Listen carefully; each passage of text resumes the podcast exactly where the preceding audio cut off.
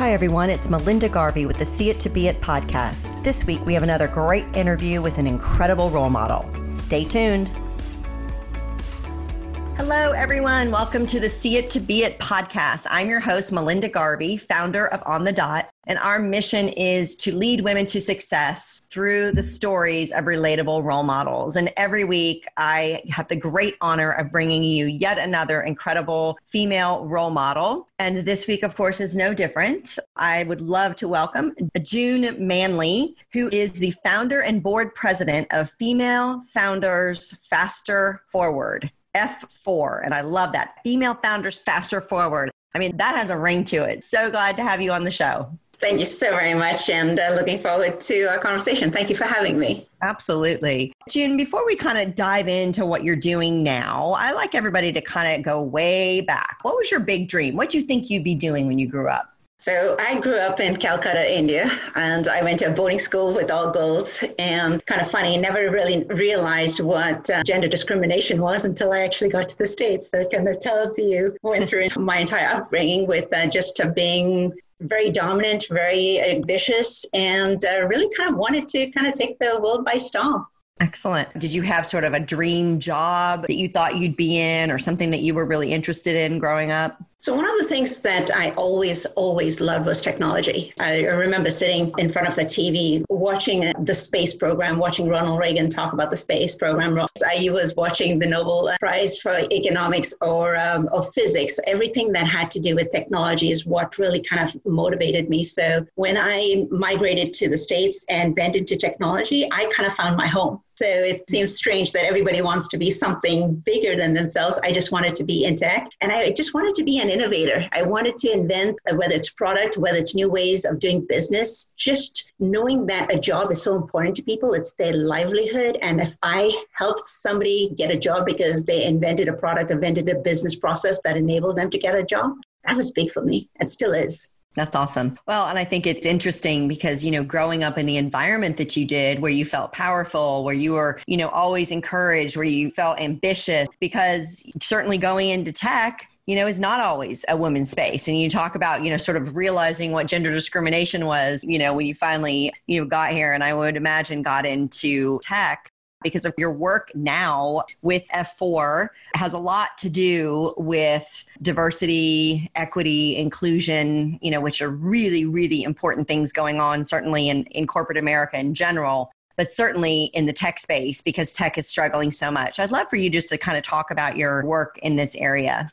Yeah, it kind of is really funny when, as you asked when I came into tech, right? It never was that there was a lot of women in tech, and I just assumed uh, women didn't really want to be in tech versus women weren't given a chance in tech. And a lot of times when I know a lot of women talk about this, when they went to trade shows or when they went to meetings, they were one of two or one of just the single woman there. And I always kind of thought that strange, but uh, for some reason, and this is something that if I were to change uh, something, I would go back and change that, is I always had my head down. I just did what I had to do to kind of say, okay, if I had to work four times harder, then I had to work four times harder to get ahead in just being in par with my male counterparts because that's the environment I was. Without really thinking back and looking at the data or looking at what caused that, it was just me saying, okay, four times harder, good. I'll work four times harder because at the end of the day, that's my experience. I'll learn from it. I'm not going to dis- it's not going to hurt me from learning, uh, working harder. And then as I kind of went through my career and starting up my own startup and went with that same gung ho experience, right? Work hard, do uh, be better than, than the closest com- uh, competitor, whether you're building a product or you're creating a business strategy, same mindset. Bootstrap the company. I call it my alimony fund but uh, bootstrapped the company, got the product developed, filed six patents. Wait, I want everybody to hear something. Filed six patents. The reason why I think that's so important is you don't hear about women filing patents that often, and that is yeah. a big deal it's not easy and it's a really big deal. So I just want to give you props for that because that's oh. pretty amazing. And when we're talking about role models here, ladies, I know there are a lot of you out there listening that have some fabulous ideas that need to be patented. You can do this. Yes. I'm on this high road thinking, okay, I've got all these milestones. It's going to be hard work. Again, it's never easy. I never take the easy road because if it is easy, I'm not on that road. And I started uh, reaching out to venture capital funding, who was funding uh, startups in the enterprise software space. Were really looking at big data analytics. And so I kind of did my homework. I wasn't going to every VC. I was looking at their portfolio of companies, looking at where they invested last. And so I started again, very data analytic mindset put the list together and said, okay, let's go down the list. Now, did they invest in my competitors? And if they're not investing in my competitors, they should invest in me. And I reached out to about 300 VCs based on that data analysis, and about 80 meetings is what I achieved. And these meetings quickly from one after the other turned into not so nice meetings where I was disrupted in giving my pitch by one of the VCs who loved the my shoes I was wearing and literally interrupted my pitch by saying, Oh my my wife would love your fashion sense or love your shoes.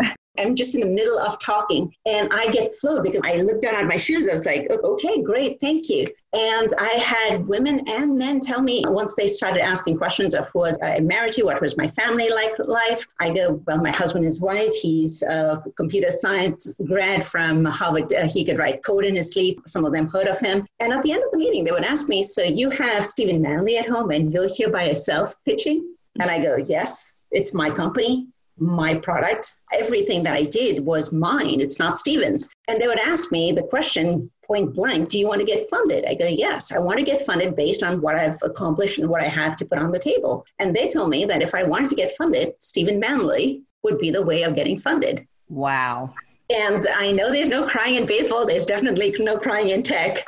there were many times when I had these conversations, it would just drain me physically and emotionally. You think that, okay, I knew it was hard okay, I knew it was it was going to be a hard journey to get here, but I kind of met them halfway. I bootstrapped the company. I met all the milestones that normally the people who are getting funded, the all male team, came in with just an idea and they were walking out with $5 million. And that was the hardest part is understanding that it wasn't the product, it wasn't the market I was in, it wasn't my pitch. It was just something I couldn't change. It was my gender, it was my color, and those are the things I certainly couldn't fix. And I could have changed to bring Stephen in. I could have asked him, hey, honey, do me a favor and come uh, in these meetings with me. But at the end of the day, what am I giving up? And I wasn't willing to give up integrity and give up myself for an $8 million Series A fund. And so I said, no. If anybody believes in me, believes in June Manley for what I've been able to, to accomplish on that bootstrap and being able to take the company for where I had got it, and if they didn't believe that I could do it without my husband or without another male or without another white male, then I didn't want their money. And so, like I said, after a while, I had to acknowledge that the alimony fund that I had worked with uh, Stephen on funding the startup was coming to an end. So I shut down the operations. And at the same day, I actually launched Female Founders Faster Forward. And the intent was innovation is wasted if you're not funding where innovation comes from. And I truly believe that if you look at the advancements we've made to the point where we might have commercial flights in space, can you imagine if we got more women funded to actually drive innovation? It's astounding the innovations we've kind of put on the shelf because it was from a woman or a black woman or a brown woman or a black man or a brown man. And we are limiting ourselves on the problems they solve. The minute we take race into consideration, the minute we take anything that discriminates against the founder versus looking objectively at the innovation and saying that's a great innovation for mankind and that's going to change the world and I'm going to fund it. So when we get to that point, I think that's the place we need to be. Absolutely. Well, I'd love for you to talk a little bit about the research that F4 has produced and sort of what's behind it, because it really does live in this DEI space. And of course, you were deep in this space before things that are happening recently in our country with the Black Lives Matter movement. And this is, of course, business wise, but I mean, it really permeates everything. So I'd love for you just to talk a little bit about your research and, you know, what the motivation behind it was. When I started tech in 2000, one of the things I just loved about it, it was the vibe of so many different people. Yes, there was, when you went to conferences, that there was more men than women. And yes, in, truly in tech, there was more men than women. But from a cultural perspective, from a race perspective, it was very welcoming. It was truly very cosmopolitan back then. It was very much a, a whole lot of races. And as we've evolved from the tech company, I would say over the last 10 years, if you look at the demographics, unfortunately, it is 88% white and Asian. If you look at the underserved minorities, African Americans are less than 3.5%. That's less than 3.5%. percent mm hmm In Google, that employs almost 200,000 people and is worth trillions of dollars, employs only 3.2% of Black employees. If you look at Facebook, under 3.5%. If you look at Microsoft, under 3.5%. If you look at AWS, not Amazon, the retail and yeah. the warehouse, but Amazon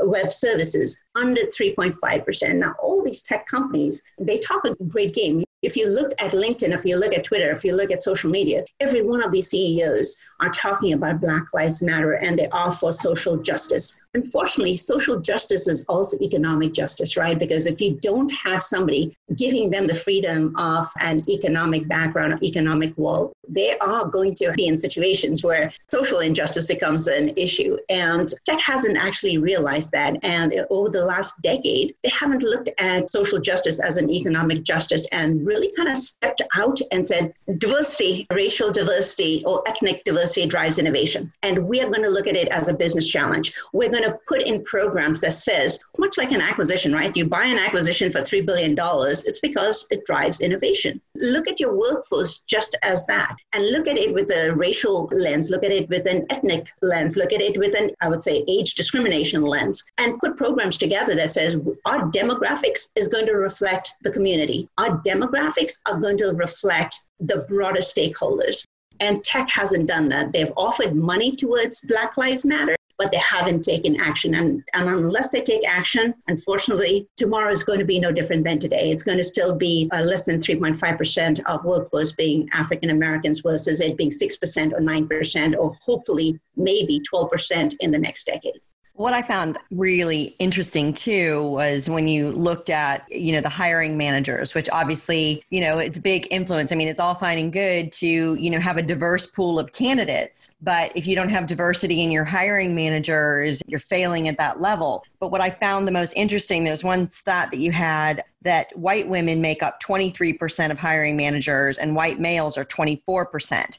And I've been talking a lot about this because I think that women, I've been in this women's space for so long, and we are making some strides, which is great. I mean, a long way to go. We are making some strides. And clearly, even by your data, you know, women are, those hiring managers are coming to the table. But now, when I keynote or speak about white women as allies, to not only women of color, but people of color, because mm-hmm. white women are going to get there first. And yeah. we're just going to create this same problem all over again. If it's just white women who are getting into the boardroom and the C suite, we really haven't solved the problem. And so it just is super, super profound. And we have to be very purposeful about it. I had a, a, friend of mine tell me a story. She's sought out to be on all these big corporate boards, you know, which of course are paid positions and they're very prestigious. And she said she realized she would get on all these boards and she would be the token, right? The token woman. And she's a white woman. And it was just so frustrating to her. And then they would just move on and she'd be on boards and they would never end up bringing anybody else on.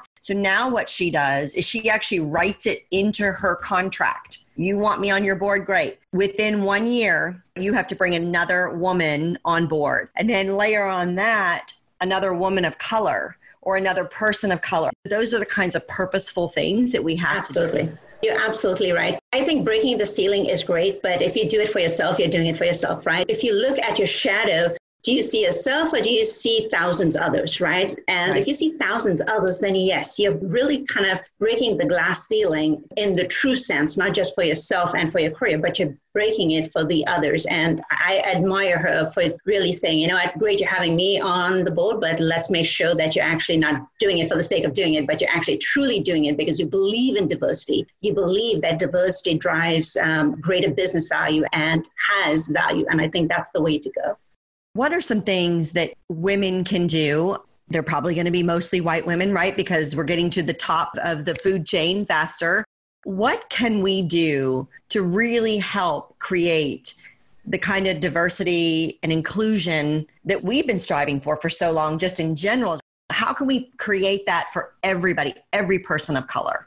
One of the things that your friend just did, right? It you open the door, but how do you kind of smash it open and say, you know come on in because this is for you as much as it is for me. And one of the things in my career, again, in the last 10 years, it's more so than the other, is that I've had a lot of women managers, but I haven't had a lot of women leaders, right? Because they've kind of shoved the door open and they've shut it behind them. And that's not leadership. That's, yeah, you've made it great for yourself. Kudos to you. You've kind of made it. That's awesome. But if you really believe in diversity, if you really believe in equality, then you have to be willing to take a stand. And that's the hard part, right? You have to stand stand up and you have to step in, but the hard part is then stepping up. What are you doing to smash that door open so not just you walk in, but 10 others walk in behind you? And I think if we do that in everything, whether it's in our job, if your listeners are working at Google, right, ask the question why do we have only 3.2% African Americans?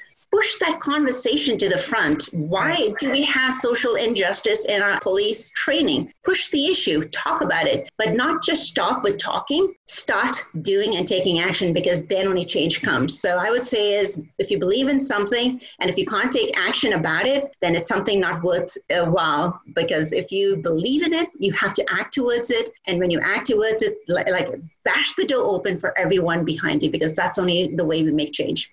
Right. And I think that's such an important message. And, you know, when I talk to women, I, I talk to them about this mindset of scarcity versus abundance. And I think that women have been living in scarcity for so long because we've had to fight for every last thing. And when you live in scarcity, you do exactly what you said you kick the door open and you, you slam it behind you because you're like, man, there's one position and I got to get it and I can't have any other competition because I've got to get there. An abundant mindset is, you know, seeing that, hey, there's enough for everyone. So yeah. leaving that door open and letting thousands come in after you and not worrying about because at the end of the day, it's going to make you the influencer always wins, right? That makes you exactly. more powerful if you're bringing these people along.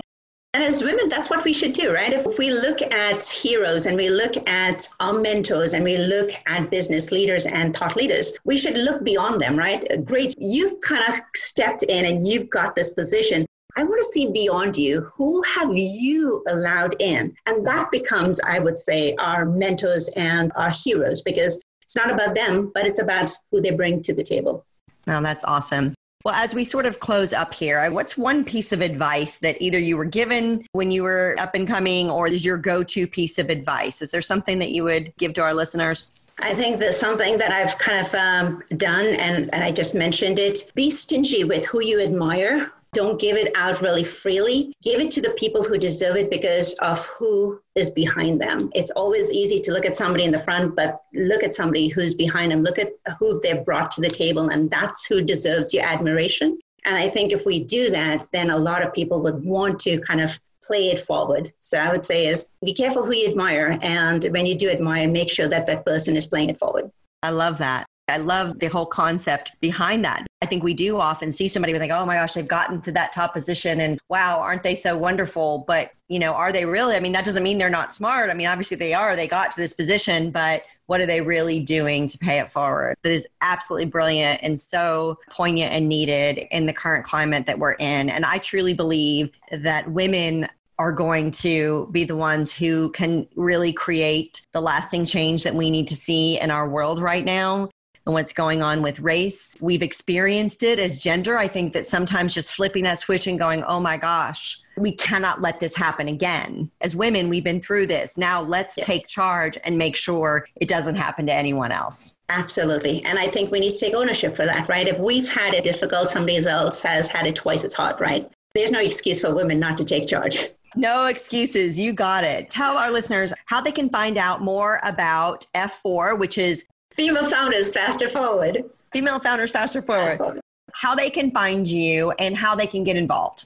Absolutely. So if you do a Google search to female founders faster forward, you'll come across f4capital.org. We're a nonprofit 5013C. And one of the research that uh, you talked about is part of the initiative that we call Equality for All. We're looking at how equality in the tech industry is creating the massive wealth gap and economic gap. And that's the research is based on that. So If you Google us, you'll find us. And how you could help, like I just said, is if you work in any of these tech companies, ask the question, why don't we have enough diversity? And take it from there. Start the conversation at least, please. Awesome. Well, Jean, thank you so much. I really appreciate all that you're doing, and I appreciate you taking something negative that happened to you and spun it into paying it forward even more. I, I, think that just shows your true character. And those VCs were fools not to invest in you. I know. That's what I but say. Thank you. it was terrific spending time with you. Thank you so much for sharing so openly. And we certainly will be watching to see what you do next. Awesome. Thank you. Thanks for listening to the See It to Be It podcast. For more female empowerment, inspiration, and advice, subscribe to our free weekly newsletter featuring a new woman to watch each week. And check out over a thousand more featured women at onthedotwoman.com. Know someone we need to feature? Reach out at onthedotwoman on Twitter, Instagram, and Facebook.